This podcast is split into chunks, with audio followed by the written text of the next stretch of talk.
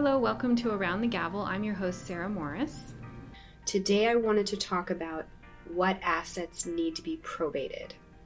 When somebody dies, a lot of times you have to go through probate court unless they have an estate plan that avoids it. Certain assets are, for lack of a better term, exempt from probate court, and other assets need to go through probate court. Examples of assets that don't need to go to probate court are things like 401ks that have a designated beneficiary.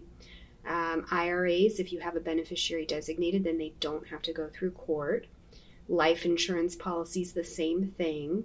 Certain bank accounts, if you actually designate a POD, a payable upon death beneficiary, then they don't need to go to probate court.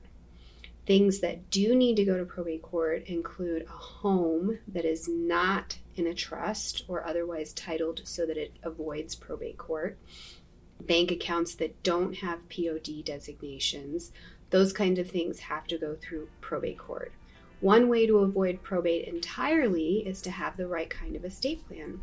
So, if you have any questions about estate planning or probate, please feel free to give my office a call. We offer complimentary phone consultations that you can book directly on our website or you can schedule with our receptionist.